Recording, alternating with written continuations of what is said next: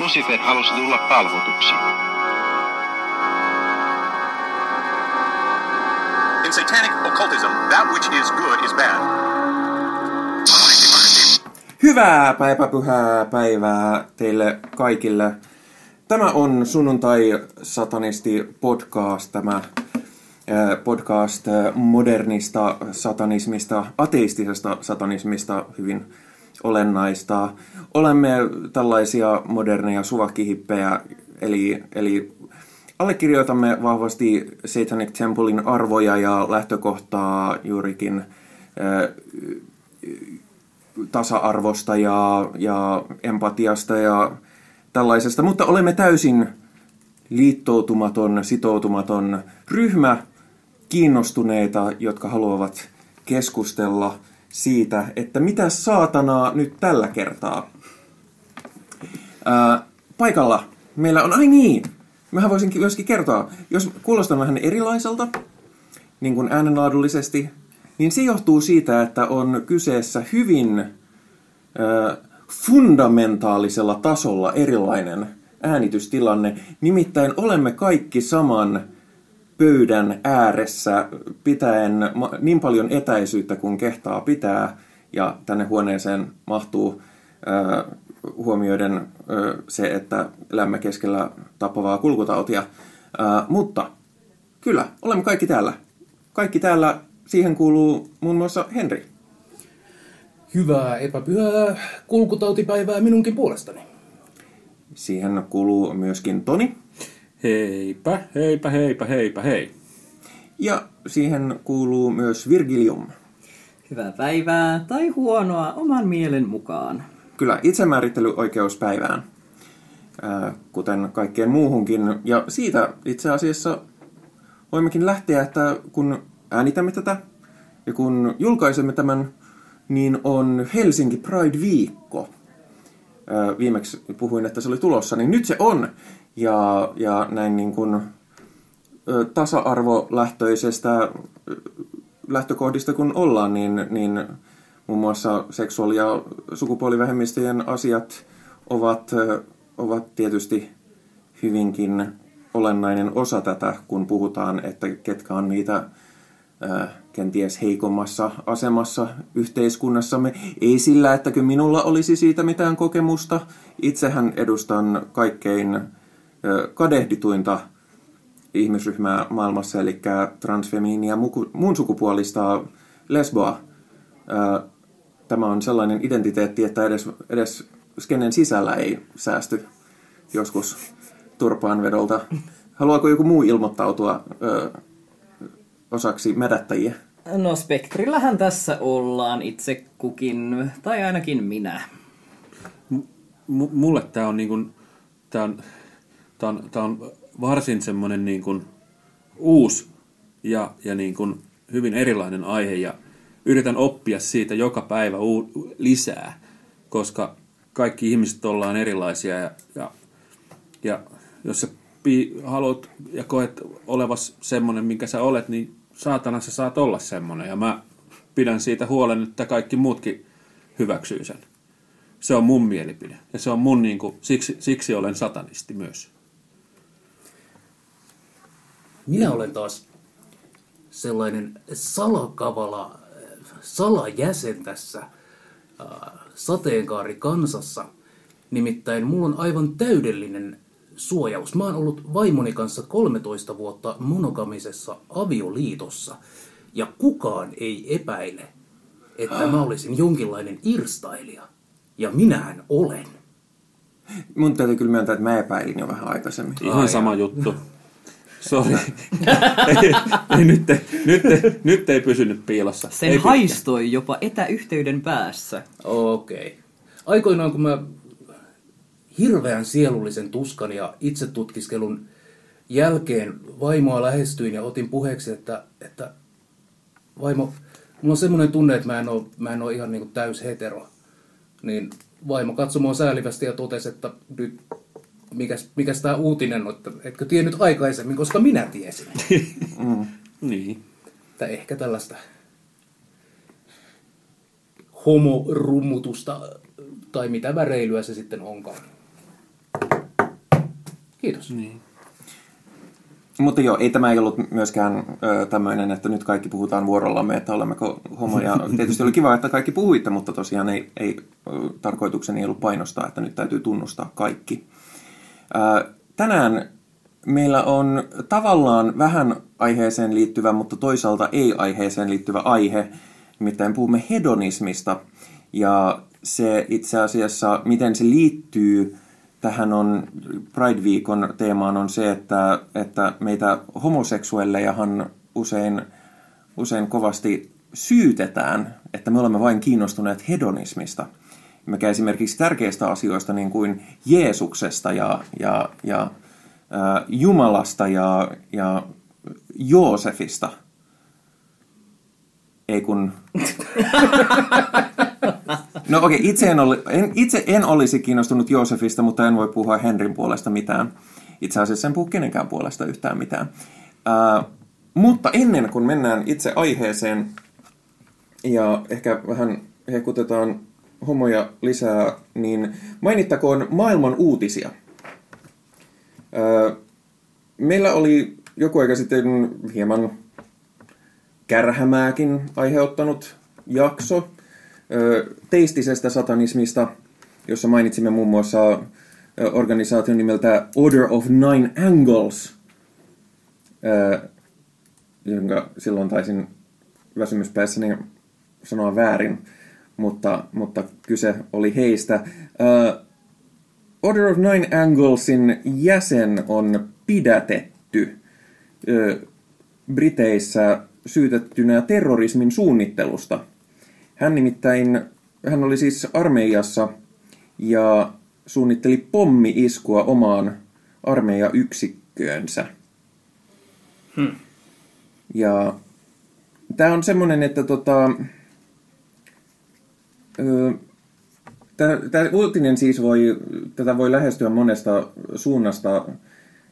Yksi niistä jälleen kerran, kuten viimeksi sanoin, kun puhuttiin Evolut-perseilijöistä, että Tämä ei tarkoita sitä, että, että kaikki kyseistä suuntaa edustavat ihmiset olisi perseilijöitä, ö, mutta tässä on, tässä on se, että ö, koska Order of Nine Angles on äärioikeistolaisesti avoimesti liittoutunut, niin äärioikeistolainen terrorismihan on Euroopassa nimenomaan se suurin uhka, ihan niin kuin jos katsoo numeroita. Ja sitten myöskin tästä heti tietysti saadaan, tota, kun ollaan menty oikeuteen, niin syyttäjät on heti saanut, että, että tämä, tämä niin kuin, tästä voimme vetää selkeimmän ja tunnistettavimman linkin satanismin ja äärioikeiston välille. Ja se on, se on näin harmillista, että kun on vähemmistöä, tai vähemmistön vähemmistöä, niin siinä on justiinsa se, että jos joku sanoo itseään satanistiksi, mikä on se, siis täysi oikeus, niin, niin sitten kun on, on näin marginaalin marginaalissa, niin sitten puhutaan, ei, ei spesifioida millaisesta satanismista on kyse, ei spesifioida mitään niin kuin esimerkiksi Order of Nine Anglesin ö, tyyppistä organisaatiota, vaan sitten sanotaan, että joo, että satanismi ja äärioikeusta, nehän on ihan, ja me näin, kuten ehkä intronkin perusteella kävi ilmi, niin me tällaisina äärioikeiston edustajina hieman, hieman paheksutaan asiaa. Mulle tulee ekana mieleen tästä, että, eikö se taju, että ei pidä paskoa sinne, missä syödään. Miksi se pitää suunnitella terroriiskua sinne niin kuin omaan lähinurkkaan? No, mutta kato, ehkä siinä on sama kuin sulla tämä sun peitetarina tässä sun... Aivan, joo. Se oli semmoinen nokkela soluttautuja. Niin. Siis en tiedä, en tiedä sen tarkemmin, koska, koska no, terrorismioikeudenkäynneissä usein ei olla kauhean avoimia spesifeistä. Että, mutta tota, joo harmillista kaiken kaikkiaan. Harmillista. Ja kyllä, siis minulla on itselläni hurjia väkivaltaisia fantasioita, joita elättelen, mutta mä tuppaan pitää ne silleen omassa päässäni.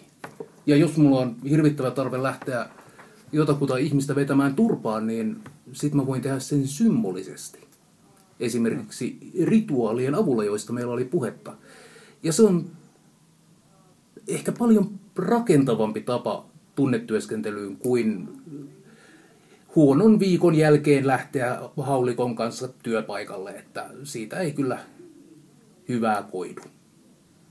Itse olen elegantin vittuilun ystävä. Se on genre, jota joskus tässä ohjelmassa on kuultu. Ää, joten, joten siinä mielessä suosittelemme siis kaikille äärioikeistolaisille terroristeille terrorismin sijaan eleganttia vittuilua. Kyllä. Mä voisin suositella myös tämmöistä ennakoivaa eutanasiaa. Mä, mä, mä, mä suosittelen oikeasti ää, av, av, maailmankuvan avartamista. My- myös jälkiabortti. Joo, kyllä. Semmoinen punk on olemassa kuin jälkiabortti. Ja sit, mä en muista, kuka se oli se kirjailija, joka sanoi, että, että murhahan itse asiassa on vain ulospäin suuntautunut itsemurha. No niin, kyllä, hyvä. Lähde- lä- Lähdetään ehkä kuitenkin nyt siitä, että eh, se haulikko jätetään muihin tehtäviin, vaikka sillä voi ehkä avata pulloja dramaattisesti tai näin, mutta ei kannata lähteä sillä riehumaan. Jos haulikosta väkertää bongin, niin sit sit saa tosi katuuskottavan bongin, kun sitä piippua tunkee suuhunsa. Mä, mä, mä, mä pidän tuosta ideasta todella paljon. Mäkin, mäkin kannatan tätä haulikon Kyllä. Käyttötarkoitukseksi huomattavasti paremmin kuin sitä, On. sitä alkuperäistä. Mutta onko se sitten kaksipiippunen juttu?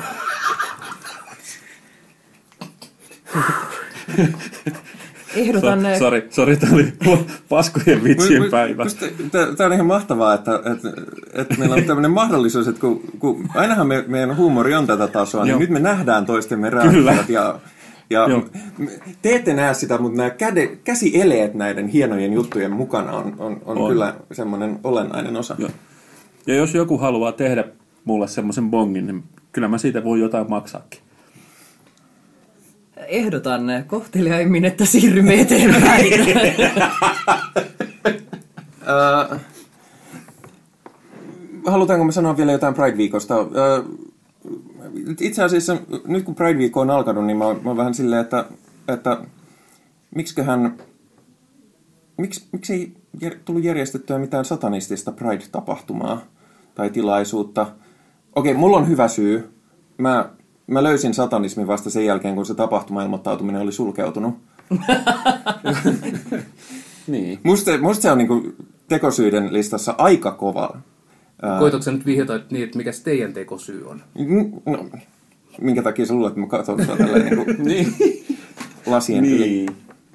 Perkeleen temppelin puolelta me ei vaan ehitty, eikä meillä ollut resursseja Joo. lähteä tällä Kyllä. hetkellä. Ja siis viralliseen Helsingin Pride-ohjelmaan osallistuminen maksaa. Että siinä on sekin. Öö, mutta siis jotainhan oli suunnitelmissa, mutta siihen viitattiin viimeksi, että ehkä seuraavina vuosina toteutetaan. Mutta tänä vuonna tosiaan, jos on pääkaupunkiseudulla tai haluaa sinne päin liikkua, ö, tai oikeastaan missä tahansa, niin lauantai on se päivä, kun on, on tämä hajautettu puistojuhla. Ja nyt kun, onks, muistaaks Virgilium, että onks missään muussa kaupungissa pystytty tänä vuonna järjestämään virallista Pride-viikkoa tai Pride-tapahtumaa? En kuule osaa sanoa, mutta käsittääkseni on kyllä erinäisiä etätapahtumia ollut aika Joo. paljonkin, että missä määrin ne on sitten virallista Pride-ohjelmaa, Niin. niin. en tiedä, mutta kyllähän sitä löytyy, jos sitä etsii. Joo, mutta sinänsä siistiä kyllä, että Helsingin saatiin. Ja kun mä tulin, olin matkalla tänne, missä me nyt äänitämme tätä, niin, niin bongasin kyllä matkalta parissakin paikassa liput liehumassa, joten, joten se, on aina, se on aina erittäin positiivista. Mutta puhummeko sitten päivän aiheesta? Kyllä vain. puhukaamme hedonismista.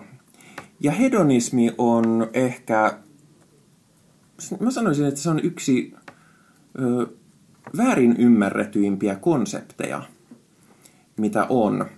Ö, hedonismi usein he, demonisoidaan puheissa ja, ja ö, ja asiayhteyksissä hedonismi melkein aina liitetään jollain tavalla tuhoisaan itsensä miellyttämiseen tai, tai sen tekemiseen jonkun kustannuksella.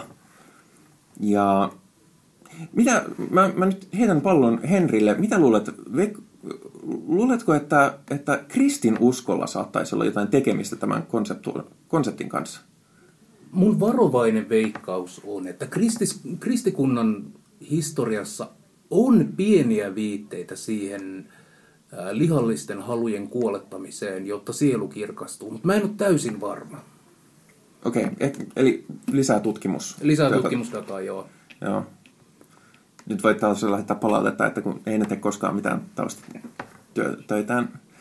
Uh, Mutta se on siis, se ei ole pelkästään siis uh, kristinusko, eikä pelkästään abrahamiset uskonnot, vaan uskonnot ylipäätään, siis teistiset uskonnot, tuntuu aina lähtevän siitä, että sun täytyy kieltää itseltäsi mielihyvä. Sehän on lähtökohtaisesti täysin niin kuin absurdi ajatus. Mm. Koska kaikki mitä sä teet öö, periaatteessa perustuu siihen, että sä saat siitä mieli hyvää. Miten sä elät sun elämääsi. Kun sä teet, esimerkiksi mulla, kun mä menen töihin, niin mä rakastan sitä mun työtä. Mun mielestä se on niin kuin yksi, yksi semmoinen asia. Ja mä, min, mä, mä en ole tota, tota sanaa kuullut kuin vastatyyliin. No, minä kun olen tämmöinen moukka, niin mulle toi on myös uusi käsite, hedonismi. Ja mä ajattelin, että sä Ja- työstä. Työ oli uusi käsite, mutta lopulta se on ihan kivaa. No mä, mä, sekin- mä oon meistä on se sekin. milleniaali. Mä, mulla työ on aika vieras käsite, mutta niin, ei no on, se, on, se, on se työ mullekin, kun olen, olen niin kuin viihdealalla.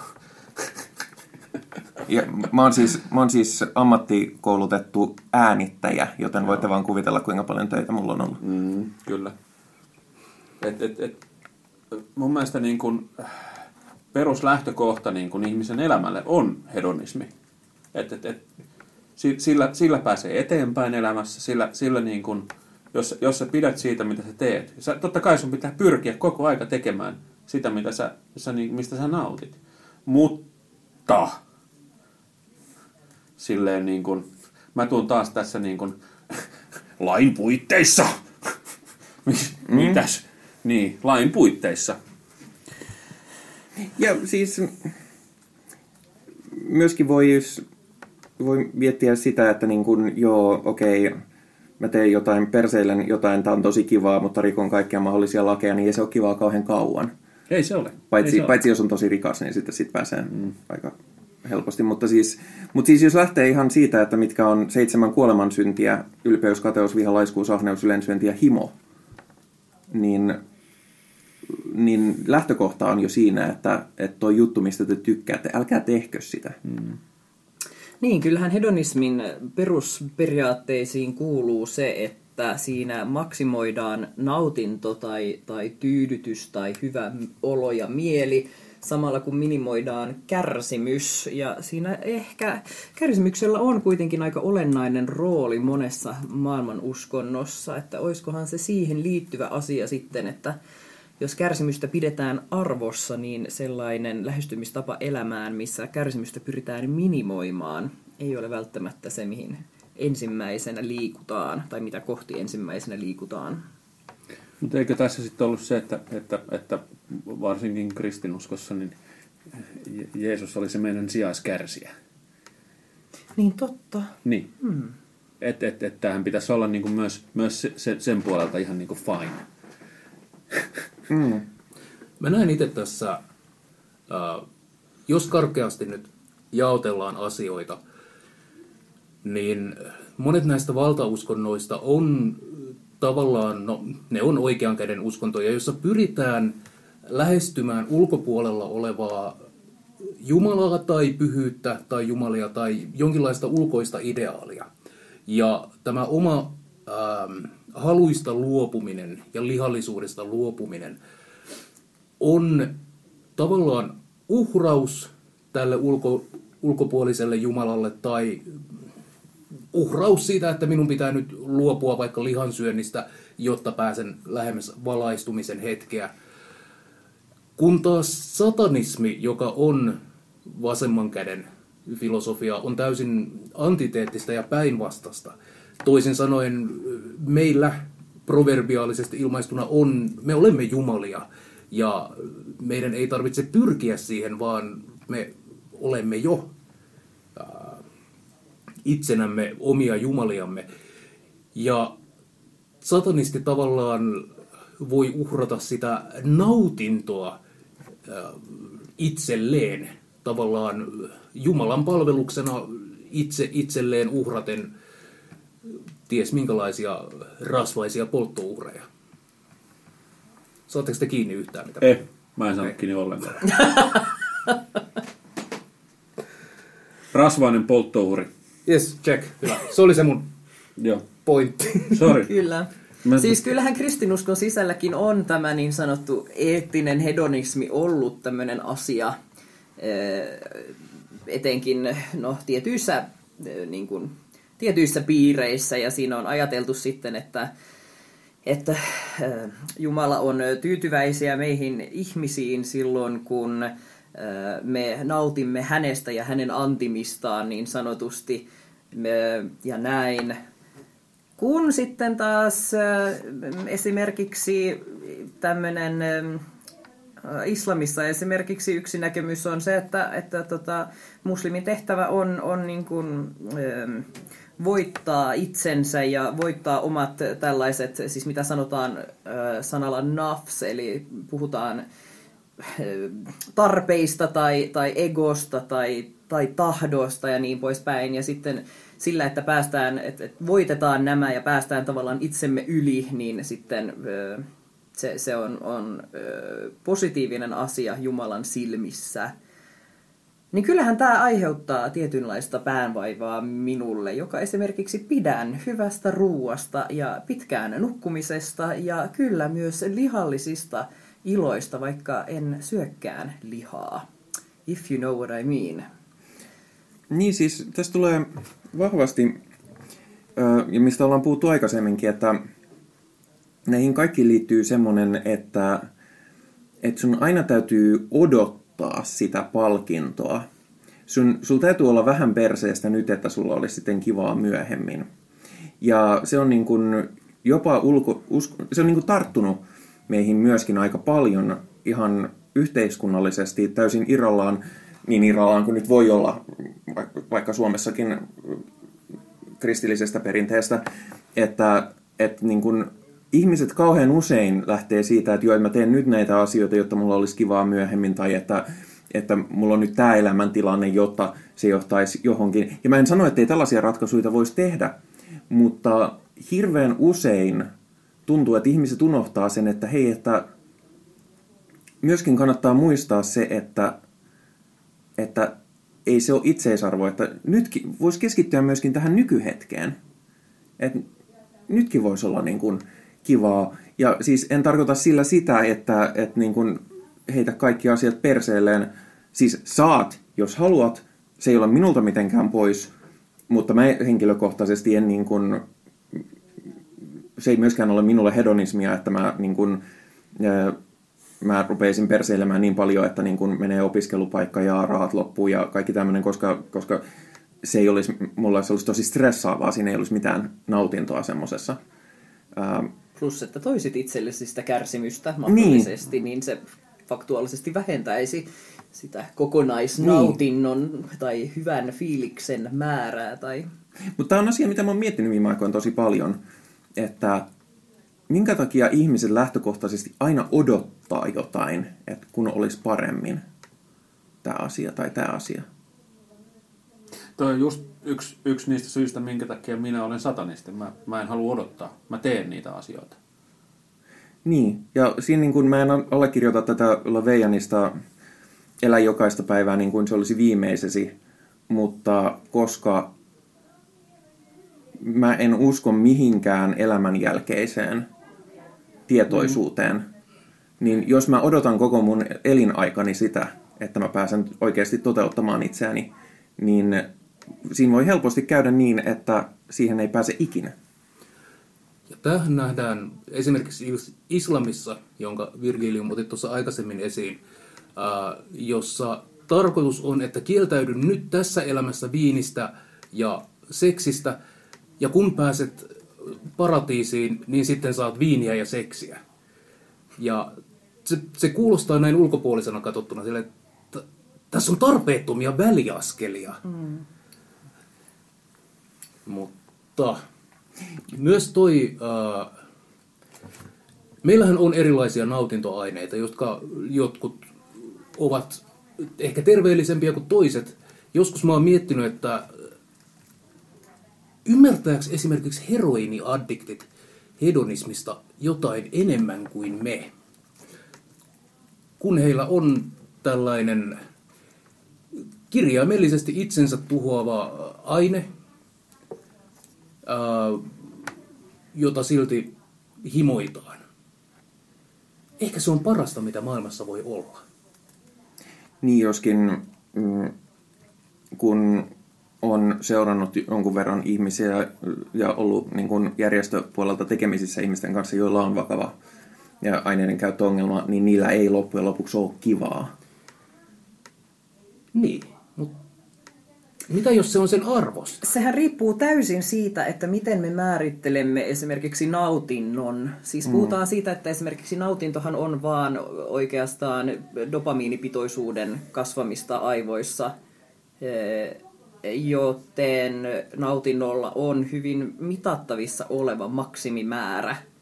Ja mitä heroini esimerkiksi tekee siinä kohtaa, kun tapahtuu tottumista ja, ja niin kuin toleranssin kehittämistä, on se, että tarvitset isompia määriä, jotta pystyt saamaan saman dopamiinivasteen, jolloin jossain vaiheessa se, hero, tai siis se, tavallaan se aineen määrä, mitä tarvitset siihen, niin kuin, siis siihen reaktion saamiseksi, on vaan niin korkea, että sun keho tilttaa ja sä kuolet. Eli periaatteessa nautinnon määrä on loppupeleissä rajallinen per aikayksikkö. Että onko siinä kyseessä enemmän siitä sitten, että halutaan kasvattaa niitä aikayksikköjä.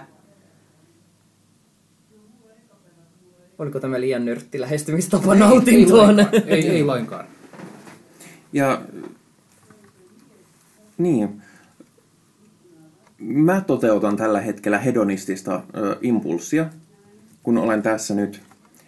Mä voisin olla kotona tekemässä mun ammattikorkeatehtäviä. Alun perin mulla oli tälle päivälle muita suunnitelmia, mutta sitten kun kävi ilmi, että olisi mahdollisuus, että me kaikki voidaan kokoontua täällä, mä peruin ne muut menot ja tulin tänne. Koska mä totesin, että hei, olisipa ko- tosi kiva toteuttaa tämä mahdollisuus, että me voidaan olla kaikki saman pöydän ympärillä ja, ja äänittää vaikka jakso tällä tavalla. Ja, tosi siistiä. Mä lähestyn tätä ehkä enemmän siltä masokistiselta puolelta. Et toisaalta mä voisin olla kotona ilman housuja. Mutta jos mä nyt kuitenkin puen vaatteet päälle ja lähden julkiseen liikennevälineeseen ja tapaan ihmisiä, niin Kyllä mun puolesta sä saat ottaa housut pois. Älä, ei nyt, nyt ei mennä tähän. Mainittakoon, että me ollaan julkisella, semi-julkisella, no itse asiassa aika julkisella paikalla, koska tuossa on lasiikkunat. Ää, tota, tilannut Ottaen huomioon, että tässä on kirjaston nuorisotila vieressä, niin mä en ala ottaa nyt housuja pois. No niin, okei. Okay. Ja tämäkö ei ole, siis tämähän on merkki siitä, että eettinen hedonismi on asia. Me ei voida mennä pelkästään hedonismin puolesta, koska sittenhän Henri kävelisi täällä ilman vaatteita. Mutta toisaalta siis jälleen tullaan siihen, että luultavasti jos sä ottaisit nyt housut pois rupe, rupeisit menemään vaikka ö, letkajenkkaa tuossa lasi, tai lasiikkunoiden edessä, siitä olisi sulle luultavasti negatiivisia seurauksia, jolloin se nautinto jäisi aika lyhytaikaiseksi, jos siitä jotain nautintoa saisi. Toi eettinen hedonismi on kyllä, ja en, en siitä niin kuin lainkaan ole eri mieltä, koska meidän teoilla on, on seuraukset ja yllättäen minä kannatan vastuullisuutta teoistaan.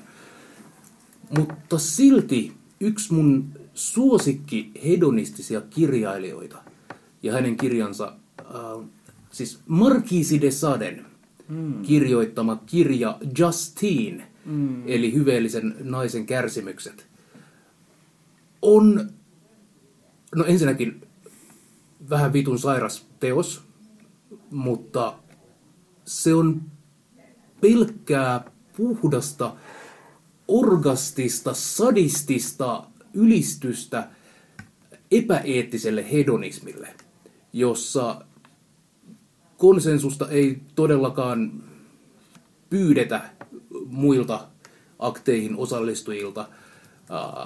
Eli siis pornografinen kirja, jossa esiintyy hyvin voimakasta seksuaalista väkivaltaa kaikkia kohtaan, kaikilla tavoin. Se ei ole eettistä, mutta toisaalta miten niin moraalista, täysin vapautunutta hedonistia, hedonismia se edustaa, niin siinä on jotain kiehtovaa aplodien paikkaa. Joskin eikö se ole eettistä, kun sinä sitä käytät, koska se on fiktiivinen teos. Ah, mutta siis jos tämä olisi niin kuin, niin kuin aktuaalisesti näin tapahtuisi, ää, tässä kirjassa kuvatut teot eivät ole niin kuin moraalisesti ää, perusteltavissa. Mm, toki. Muuta kuin vahvimman oikeudella ja ja me nyt satumme olemaan täällä eurooppalaisessa muinaisessa linnassa ja kukaan ei kuule kiljulta asiaa, minulla on tämä ruoska. Siis toi on mielenkiintoinen tematiikka myöskin sen kannalta, että, että tähän tulee esimerkiksi BDSM ja tällaiset, jotka, joita, no, nyt mä en käytä sitä sanaa, sanon mustamaalataan mediassa tosi paljon, koska, tota, koska se nähdään jotenkin, nähdään epäeettisenä se, että sä rikot itse täysin konsensuaalisesti tiettyjä rajoja, jotka saattaa olla rajoja sulle itsellesikin, jotta saisit niistä jotenkin mielihyvää. Ja tavallaan tämä... Mä oon, mä oon miettinyt paljon semmoista kuin ö, vastuuton fantasia. Tää, tää kiehtoo mua terminä. Voiko avata vähän lisää? Joo. Koska mulla on paljon vastuuttomia fantasioita. Vastuuton fantasia on mielenkiintoinen konsepti siinä. Mä siis... Nyt, tää, nyt mä taas puhun pitkään, mutta sorry. Mutta, mutta siis... Odota, odota.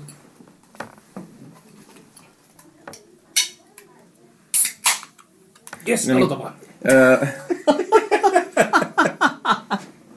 mä siis öö, kirjoitan öö, pornografisia öö, fiktiivisiä tarinoita, joista suurin osa on, on siis hyvinkin romanttisia ja, ja hitaita ja konsensuaalisia ja, ja suorastaan kirjallisia. Nyt me naureskellaan naapurihuoneelle. Munkin täytyy nähdä. Tämä on tämä live-ohjelman loistava, loistavat mahdollisuudet. Sadun parantava voima. No niin, no niin. Aikaisemmin siellä puhuttiin, tota, aikaisemmin siellä puhuttiin homeopatiasta, joten nämä kyllä menee ihan yhteen. Uh, Mutta niin, uh, varsinkin BDSM-harjoittajien keskuudessa niin on paljon sellaisia, voi olla fantasioita, jotka ei ole toteutettavissa. Siis fyysisesti se ei ole mahdollista. Uh, ja normaalisti mä en kirjoita mitään kauhean HC-juttua, koska musta on mielenkiintoisempaa kir- kirjoittaa niin kuin ihmisten psykologiasta ja siitä, mitä heidän sisällä tapahtuu. Ja jos se on niin kuin täysin irrallaan todellisuudesta, niin se ei ole, se ei musta kauhean kiinnostavaa. Mutta mä olen kirjoittanut yhtä tarinasarjaa, joka on vastuuton fantasia siinä mielessä, että siinä tapahtuu asioita, että jos joku yrittäisi toistaa näitä perässä, niin siinä kävisi huonosti. Ja mä julkaisen näitä semmoisella alustalla, missä mä voin luottaa siihen, että grometsplaza.net, jossa mä voin luottaa siihen, että ne, jotka lukee sitä, niin ymmärtää sen kontekstin sillä. Että tässä niin kun on vaikka hahmo, se heitetään auton takakoppiin pallosuussa. Sä et voi tehdä niin oikeasti ihmiselle. Se ihminen voi kuolla. Mutta tämän, tämän yhteisen kontekstin sisällä näin voi tehdä, koska, me, koska se on niin kuin, se on tämän niin kuin suspension of disbelief, mikä, onko sille suomenkielistä vastinetta?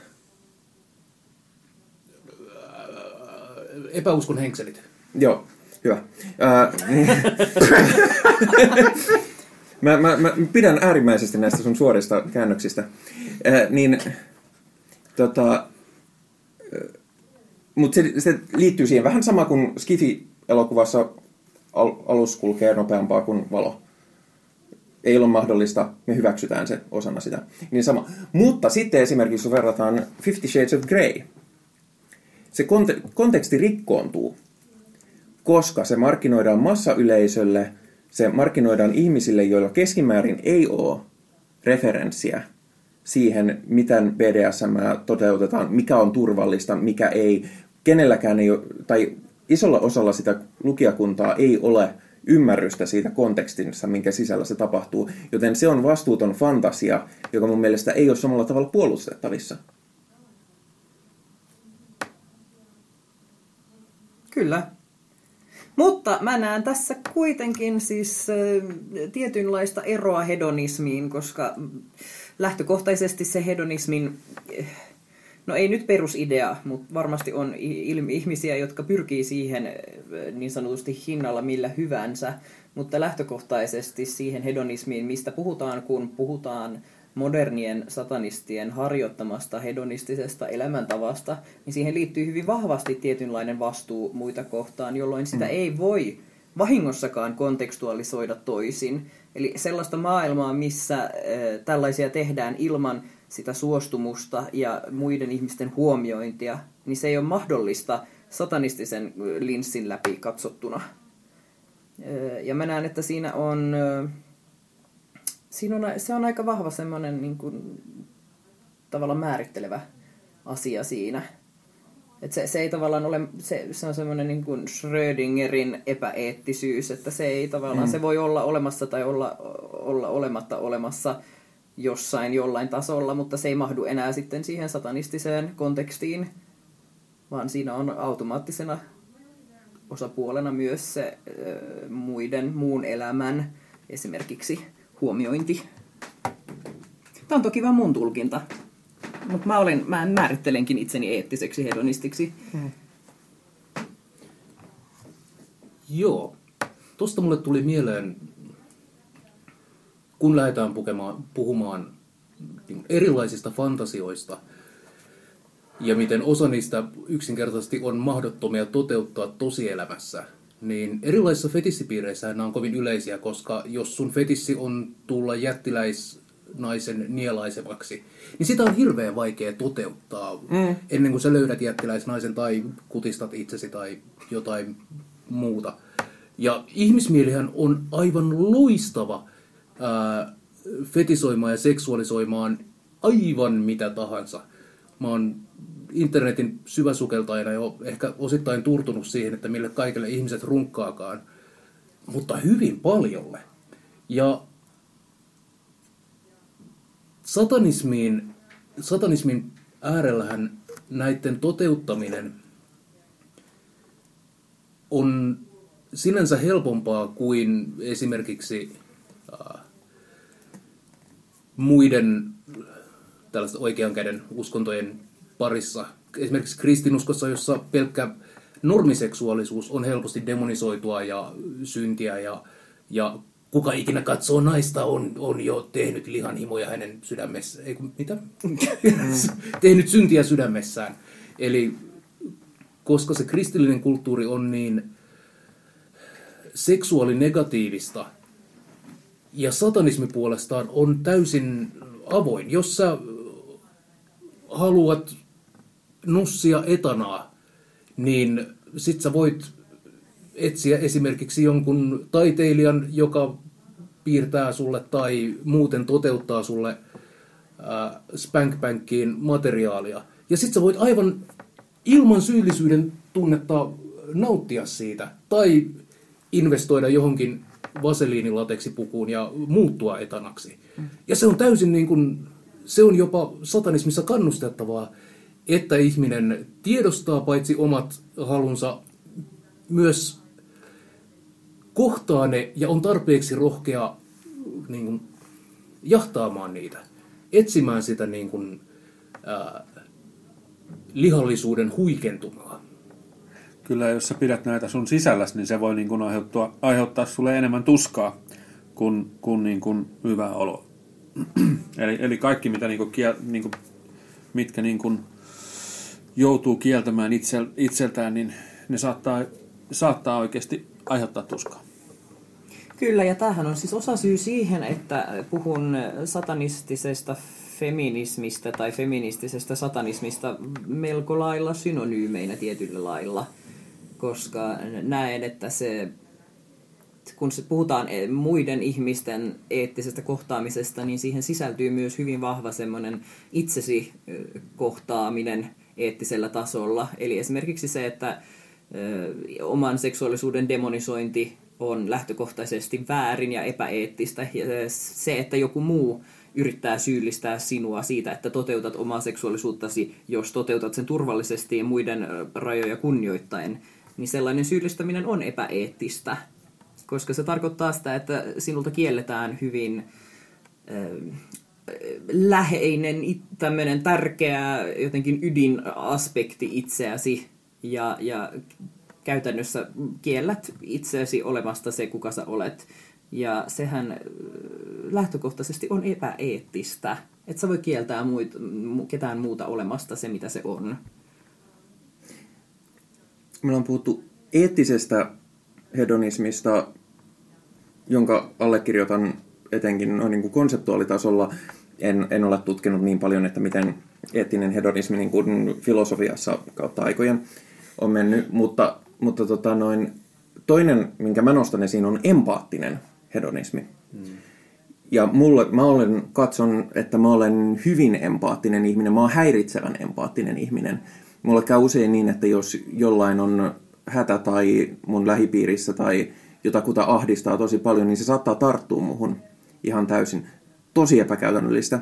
Mutta ö, suurin osa meistä ihmislajin edustajista on varustettu empaattisilla kyvyillä, mikä tarkoittaa sitä, että vaikka sulla olisi fantasia toteuttaa vaikkapa Marquis de Saden tyyppistä epäkonsensuaalista menoa ja meininkiä, niin mulle se ei ainakaan, vaikka mulla saattaisi olla jotain samantyyppisiä taustafantasioita, en ole lukenut Marquis de Sadea, niin en, en voi sanoa suorilta, niin mä en saisi siitä kuitenkaan, mä en saisi siitä mielihyvää. Mä en toteuttaisi mun hedonismia sillä, koska musta tuntuisi niin pahalta, että jollekin toiselle ihmiselle tehdään jotain vastoin sen tahtoa.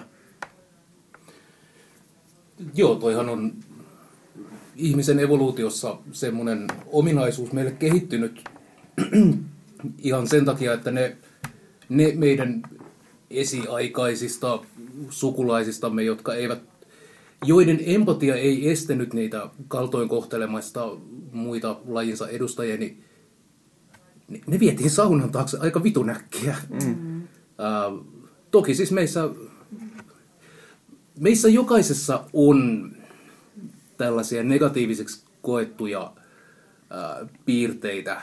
Meissä on halua satuttaa, me ollaan vitun vihasia ja niin kuin,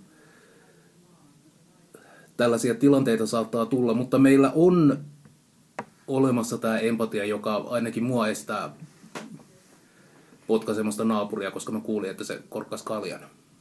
Yritätkö siis sanoa, että satanistitkin voi olla kusipäitä? Totta kai. No niin. Ja jopa ihan luvalla. Mm-hmm. Kyllä vain.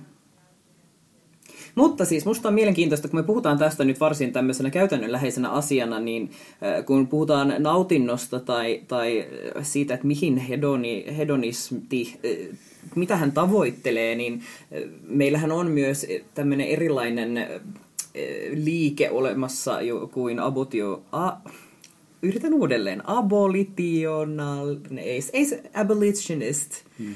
Puhutaan siis tästä enemmän niin kuin, ei niinkään äm, nautinnosta, vaan kärsimyksen poistamisesta.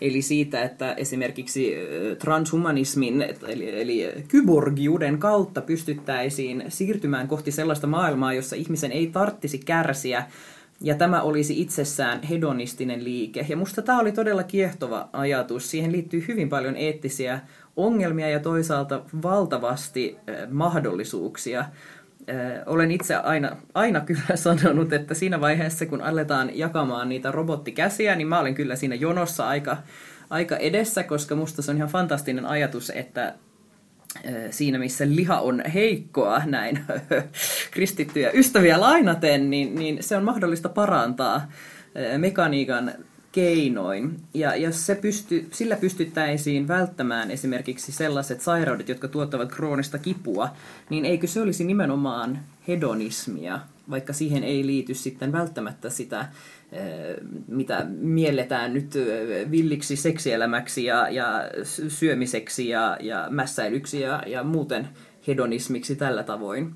Miksi hedonismissa ei voisi olla myös kyse siitä, että pyritään vähentämään maan, maailmanlaajuista kärsimystä?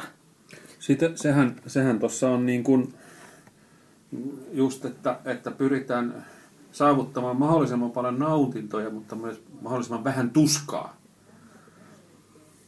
On ja siis transhumanismi, jonka mainitsit, on mulle semmonen, jonka pudotat pöydälle tällaisen termin, niin saanko minäkin puhua? Siis, okei, okay, mä oon ihminen, jolla on, on silmälasit ja mä tarttisin kuulolaitteen mun vasempaan korvaan, koska se on kuuro. Mä olen jo kyborgi. Äh, ainakin jossain määrin. Viimeistään siinä vaiheessa, kun se yöpöydän laatikko avataan ja sieltä paljastuu semmoinen ledihirviö, joka tärisee ja surisee ja sitten olen tullut. Ai sitten! Niin helppoa se on, you heard it here first. Mutta äh, mä näen tämän myös Thou hast cometh. I have become.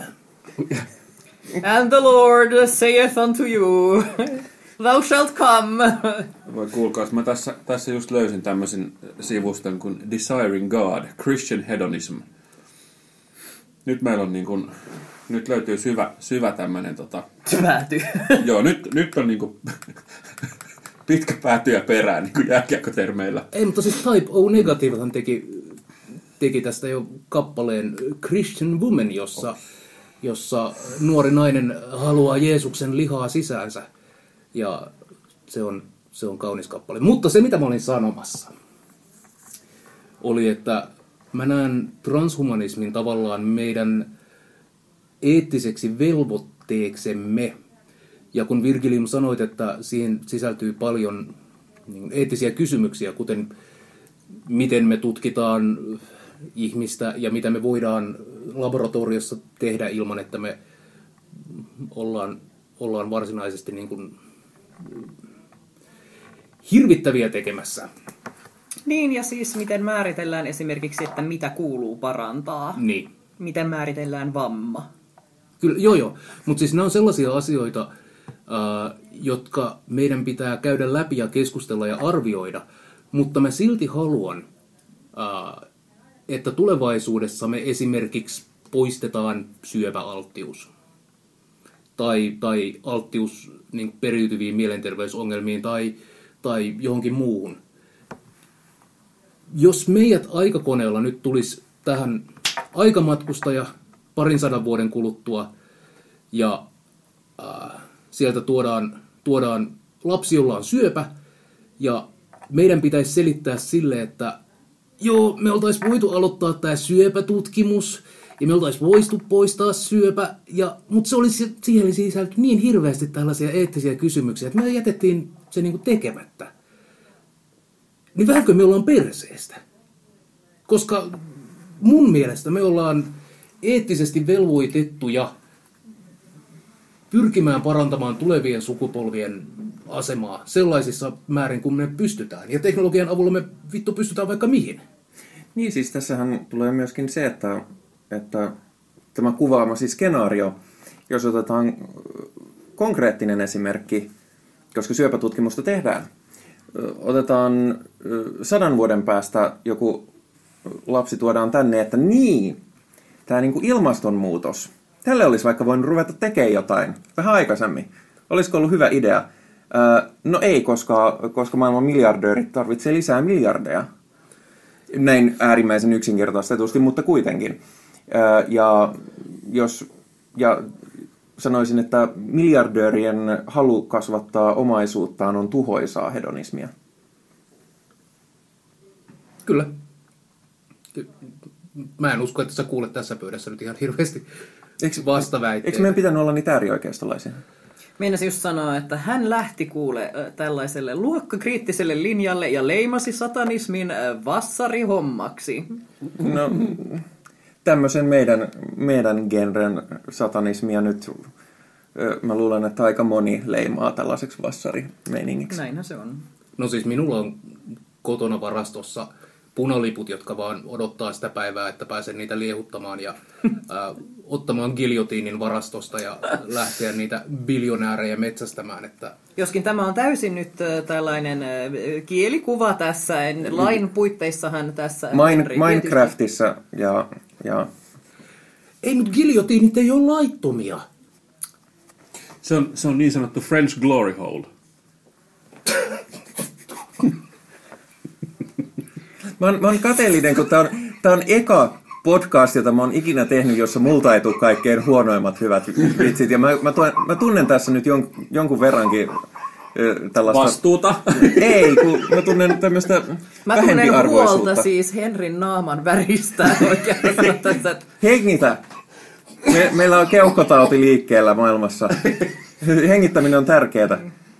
Joo. Ja siis mä, mä, mä yritän, niin kun, kun minä sanon jotain, niin sillä pitää olla merkitystä.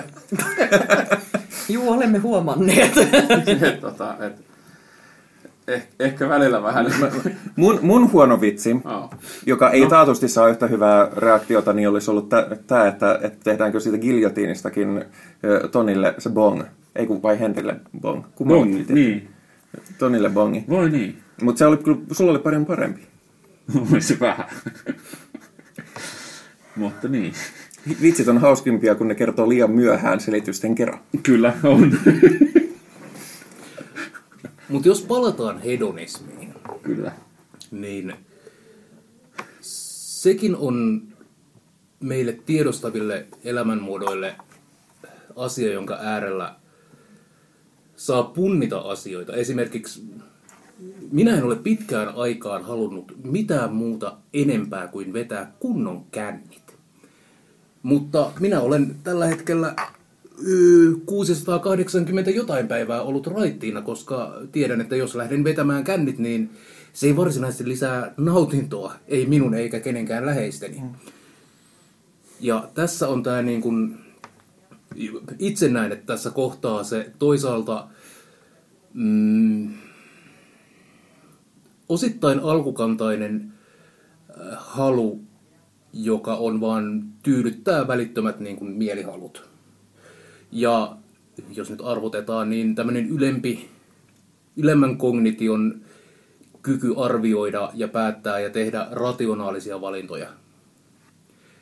Ja näiden välillä satanismissa on kiehtovaa tutkailla. No siis kun lähdemme siitä, että satanistilla on se toimijuus, mm. se voima ja valta, niin kyllä siihen myös sisältyy tietynlainen vastuu omasta itsestään ja siitä, siis, siis perustavanlaatuinen kritiikki, mitä hedonismi kohtaahan liittyy siihen, että nautintoa ei voida pitää tämmöisenä niin kuin yksin tämmöisenä korkeimpana mahdollisena eh, niin kuin, miten mä sanoisin, tämmöisenä niin kuin arvon tai, tai niin kuin, niin arvon kantajana. Että se niin kuin nautinto ja, ja hyvä olo olisi se niin kuin above all se tärkein asia. Ja mun mielestä siinä niin kuin tullaan, etenkin satanistina, kun tullaan sen kysymyksen ääreen. Ai tullaan. Mä lähden ihan kohta kuule jonnekin. Kun tullaan sen kysymyksen ääreen, niin tullaan myös sen kysymyksen ääreen, että, et, tota, että s- muita tärkeitä arvoja satanis- satanistina on esimerkiksi äh, mahdollisesti yhteiskunnallinen vastuu, vastuu itseään kohtaan. Äh, itseni kohdalla esimerkiksi itsensä kehittäminen on yksi näistä. Se on varsin tavallinen satanisteilla myös eh, pyrkimys olla niin sanotusti niin hyvä ihminen kuin mahdollista eh, tietyissä raameissa tietysti. Ja, tota, ja mun mielestä tämä on aika tärkeä osa sitä, että miten itse määrittelen sitä omaa hedonismia ja sen roolia omassa elämässä. Nyt kyllä se on varsin korkealla siinä, mutta siihen liittyy kaikenlaisia tällaisia ehtoja. Ja, ja tota, ja se on mun mielestä myös syy siihen, miksi me ei voida puhua hedonismista semmoisena niin kuin lähtökohtaisesti hyvänä tai huonona, koska se on vaan niin hyvä tai huono voima jokaisen elämässä kuin mitä se ihminen itse, miten se itse, itse suhtautuu siihen tai millaisia lisäarvoja se, se yhdistää siihen konseptiin. Toi on muuten yksi, mitä olen myös pohtinut hirveästi. E, Varsinkin Lavein satanismissahan on tämä ajatus, että ollaan mahdollisimman hyviä siinä omassa jutussaan. Ja mitä Gilmore käytti esimerkkinä, jos sun intohimo on pikkuleivät, niin kehitä itsestäsi maailman paras pikkuleipien leipoja ja rikastuta sillä elämääsi ja läheistesi elämää. Ja silloin olet niin kuin, elät satanistista tällaista ideaalia. Mutta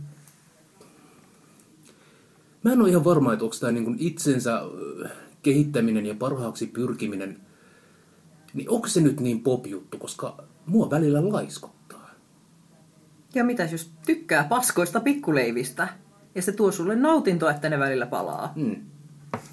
Ja siis mä tykkään pikkuleivistä. Mun suosikki pikkuleivät maksaa euron kaupassa. En mä mitään leipomaan ryhdy. Ja mä, mä, mä, mä tota, Ei vittu! Ei kun siis... Ei siis, mä, validi mä, mä, sanoin sen, mä sanoin sen ihan niin kuin, ihan niin kuin tälleen, että, että tota, niin jos mä tykkään pikkuleivistä, niin vittu mä niitä leipomaan ryhdy. Mä ostan ne kaupasta. Tekevät kuitenkin parempia. Mm.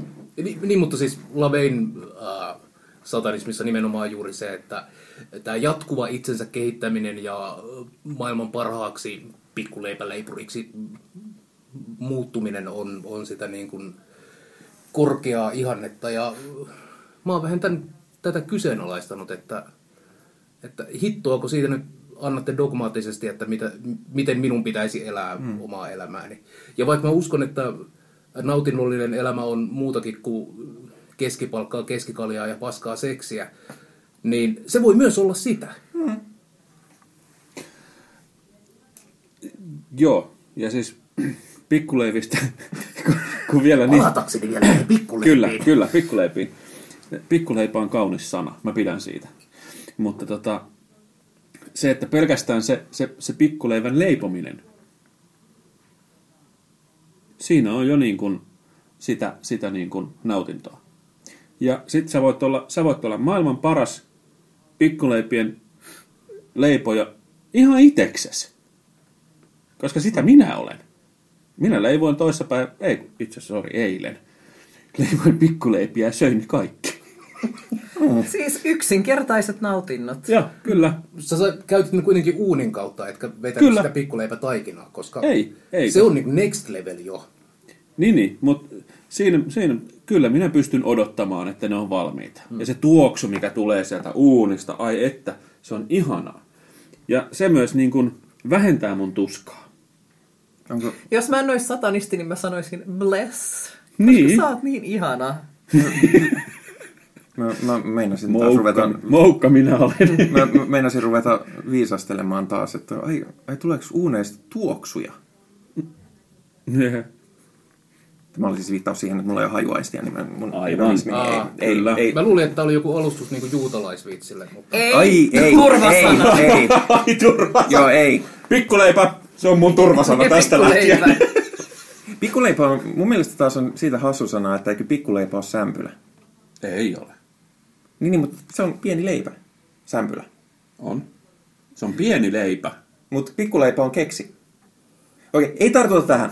Ö, Mutta siis tähän liittyy mun mielestä se, että itsensä kehittäminen, öö, se niin kaunis ajatus kuin se onkin, niin syy siihen, miksi itse esimerkiksi en kykene yhtään lavein hommiin, öö, on se, että siis itse, tai sanotaan näin, että kasvu ja, ja jatkuva kehityshän on siis öö, syöpäsolun ideologia.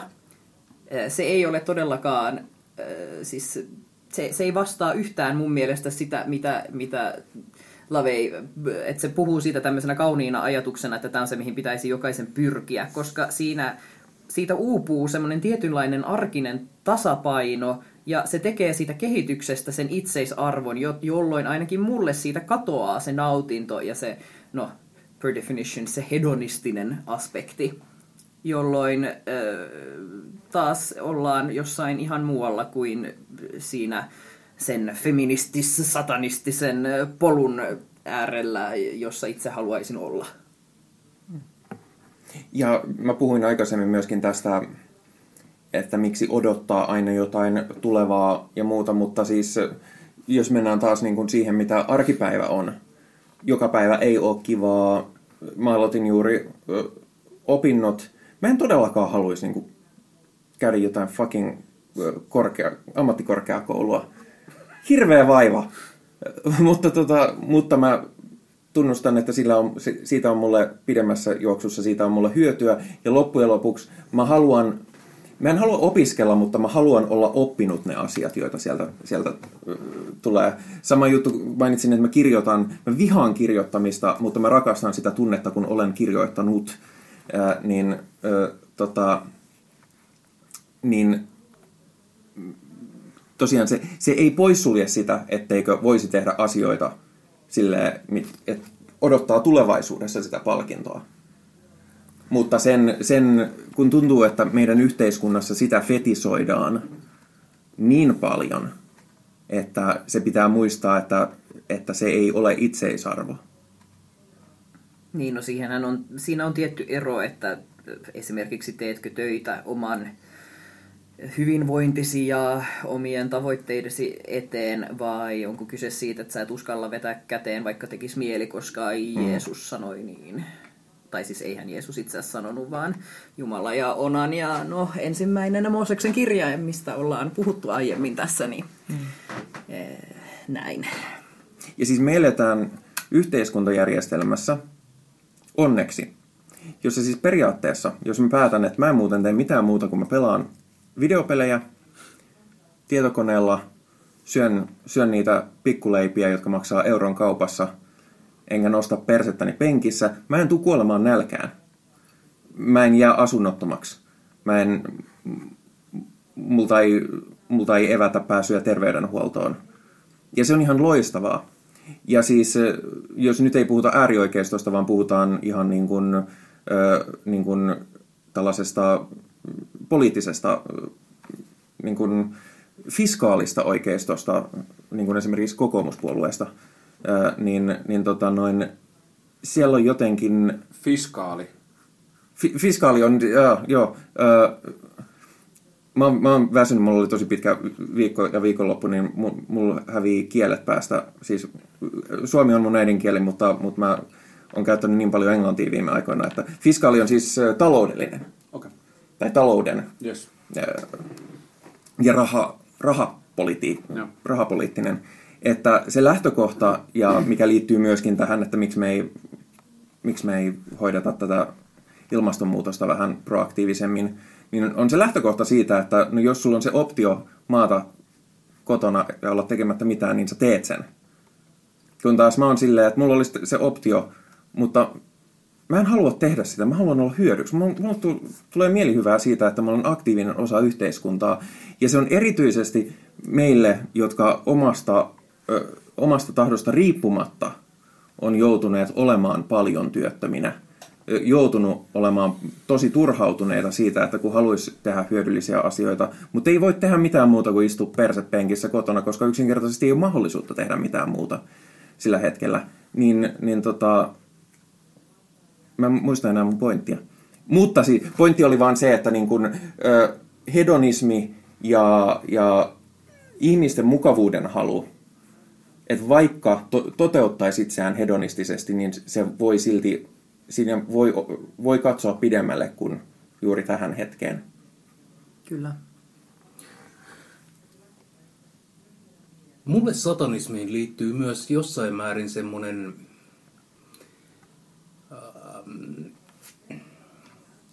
sympatiaa saatanalle kappale. Blä, blä.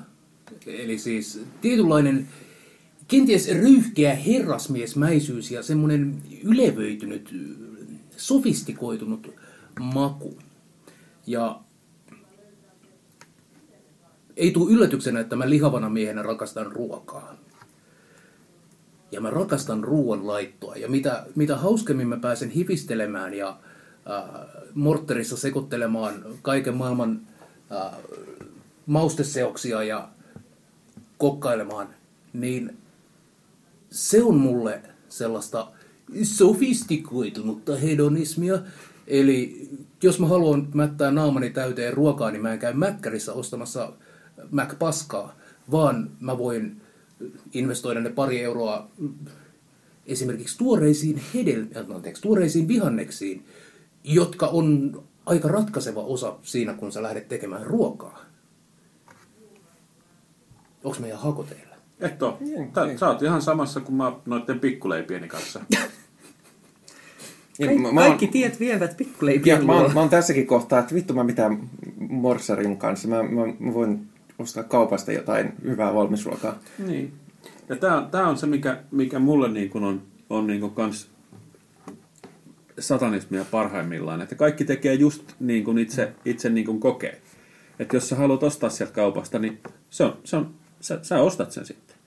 Mutta mitä jos sä söisit Henrin mortterissa tehtyjä hässäköitä? Ne vois olla aika, se voisi olla vielä siistimpää. Toi Henri tekee lihaa. Veikkaan, että, että tekee val- paljon muutakin. Mä oon paikalla myös tässä ihan livenä. Niin Ei, ei, ei. Sä et ole enää osallinen tähän keskusteluun. Joo. Ja tu, en, en sano, etteikö elämässä olisi paikkaa niin kuin Mac-paskalle. Ehdottomasti, ehdottomasti. Koska se niin kuin, ensinnäkään näillä tuloilla ei ole realistista aina niin kuin hivistellä ruoanlaiton kanssa. Välillä se on, se on jauhelihaa ja makaronia ja sitten ketsuppia. Ja siis se voi sen hifistelyn keskellä se voi olla niin kuin parasta vaihtelua, mitä on. Kyllä. Ja ottaa se niin kuin, sit kun hifistellään, niin tekee siitä sellaisen niin melkein rituaalimaisen, niin kuin, nyt, nyt tehdään sitä kunnolla. Nyt antaudutaan tähän intohimon pauloihin. Mulla on tähän, tähän, tähän mä, mä tässä just lukasin tämmöisiä tota, hedonismin paradokseja, niin, mikä sopii hyvin tähän, että, että, että tota, itseään täytyy rajoittaa saadakseen vahvemman nautinnon. Nyt puhutaan, puhutaan siis viivästetyistä orgasmeista. Oliko sun pakko sanoa se? Tässä piti olla Oli. tällainen Oli. raskaana oleva tauko, mistä mä ja Henri katsotaan toisiamme ja yritetään olla nauramatta ääneen.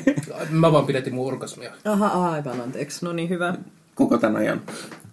Mä oon tosi Koto, hyvä. koto, kotona tulee sitten kiva. Jälleen kerran olemme julkisella paikalla. Odota kotiin. Mm-hmm. Suostumus on tärkeää. Kyllä. Öö,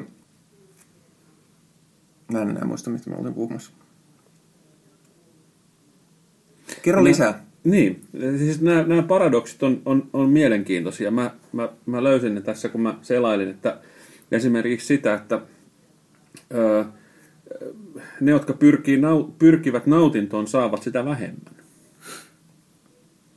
Joo, olen kuullut tästä ja, ja tota, ei. En niin, osta. Niin. En, en osta minäkään. Ö, Siis. Nautintoa Sen, ei, sen ensimmäisen mä tavallaan Joo. vo- voin osan, myöskin jos, jos tota noin laajennetaan sitä äh, niin kuin ihan välittömistä, me puhuttiin tässä aikaisemmin, että me molemmat ö, olemme pahoja ihmisiä muutenkin kuin satanismistiselta kannalta, koska pidämme formula-autoilusta. Niin. Ja ne on, formula-autoilu on 99 prosenttia ajasta varsinkin nykyisin, se on ihan tappavan tylsää. Mutta sen kerran, kun siellä on se hyvä kisa, niin jumaliste, se on fantastista. Mm.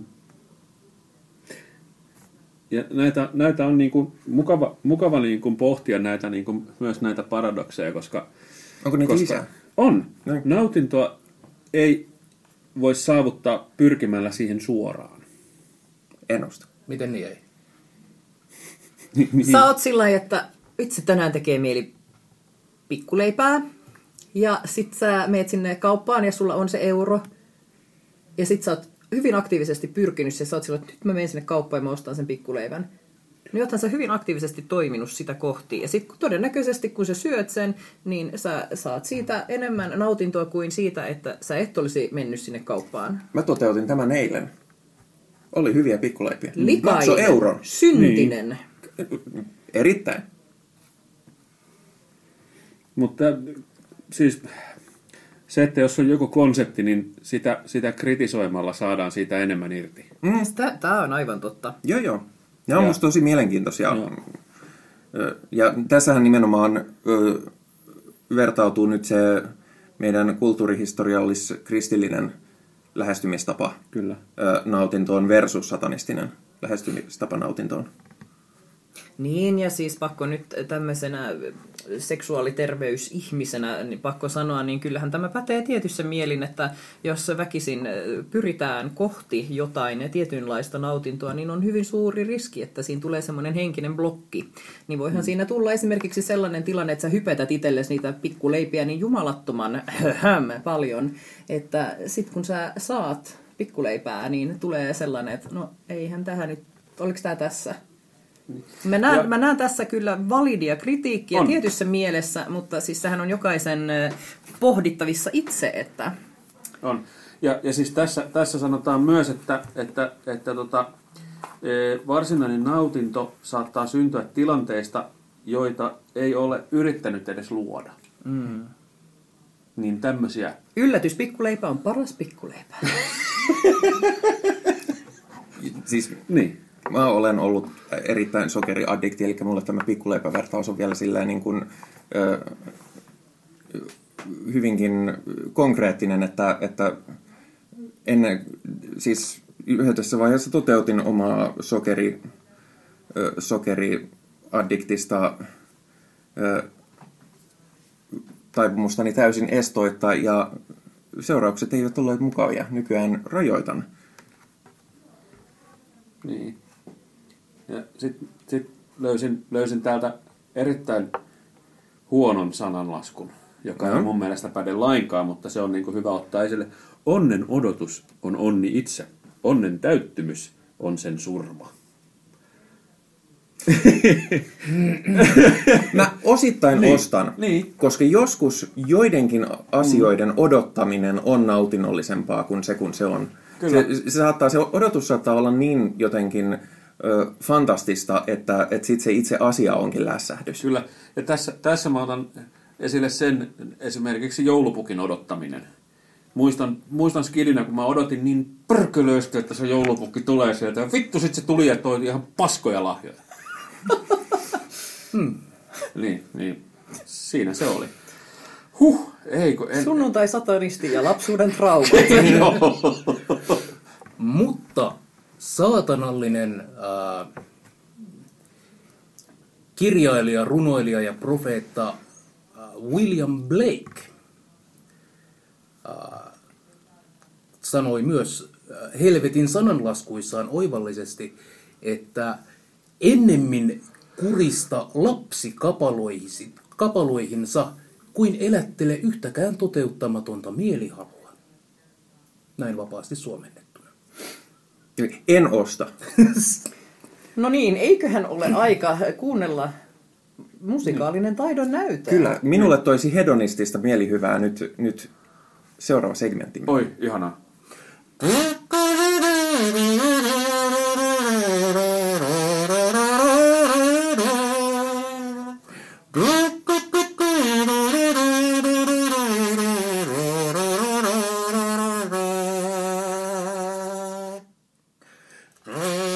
Ja tässä Pi jälkituotannon puolelta ja kuinka sitten kävikään? Henrihän innostui Kazuun soitosta niin valtavasti, että sitten mentiinkin vain Kazoo-konsertilla koko loppukerta ja ihmiset hurrasivat, buuasivat, kaikki innostuivat. Ihmiset alkoivat käyttäytyä kuin apinalaumassa kaupungin kirjastossa. Vartijat tulivat paikalle, mutta vartijatkin rupesivat buugaamaan niin kovasti tämän äh, Kazoo-esityksen kanssa, että, että sitten täytyi poliisitkin kutsua ja lopulta kauhea häsläkkä, kun sadat ihmiset tunkivat tänne äh, kirjastolle, missä, missä tätä äänist- äänitimme ja, ja lopulta kyseessä oli niin valtava eeppinen teos, että totesimme, että poistukaamme äh, vähin äänin takavasemmalle, eli emme ehtineet enää sitten äänittää mitään avokadoa siinä kohtaa, mutta totta kai maailmankiertue on buukattu ja, ja levytyssopimuskin on, on solmittu, joten, joten kaikki päättyi onnellisesti. Kaikille paitsi yhdelle vartijalle, joka, joka ei suostunut sen jälkeen enää poistumaan paikalta, koska hän toivoi, että Kazu-konsertti olisi jatkunut eikä, eikä suostunut poistumaan edes siinä vaiheessa, kun kirjasto suljettiin, ja näin ollen hän, hän asuu siellä edelleenkin. Mutta tosiaan tämänkertainen jakso sitten päättyi tällä tavalla vähän epäkonventionaalisemmin, mutta samat tärpit pätee, mitkä aikaisemminkin, eli palautetta voitte jättää esimerkiksi sunnuntai-satanistin Facebook-sivulle, tai meidän YouTube-kanavalle, josta myös löytyy kokonaiset jaksot ja mitäs näitä nyt on? Ohjelmanhan löytää Spotifysta ja kaikista mahdollisista podcast-aggregaattoreista, paitsi Amazonilta, koska Amazonia poikotoimme, poikotoimme yhteiskunnallis-moralistisista syistä. Mutta tässä kaikki tällä erää. Katsokaahan myöskin ohjelman merkinnöistä linkki sunnuntai-satanisti esittää Discord-kanavalle, jossa aina välillä näytämme tai katsomme elokuvia yhteisönä ja onpa siellä ollut jo välillä jotain muutakin tapahtumaa, esimerkiksi raamatun lukupiiriä. Mutta tältä erää minä sanon heipä heille.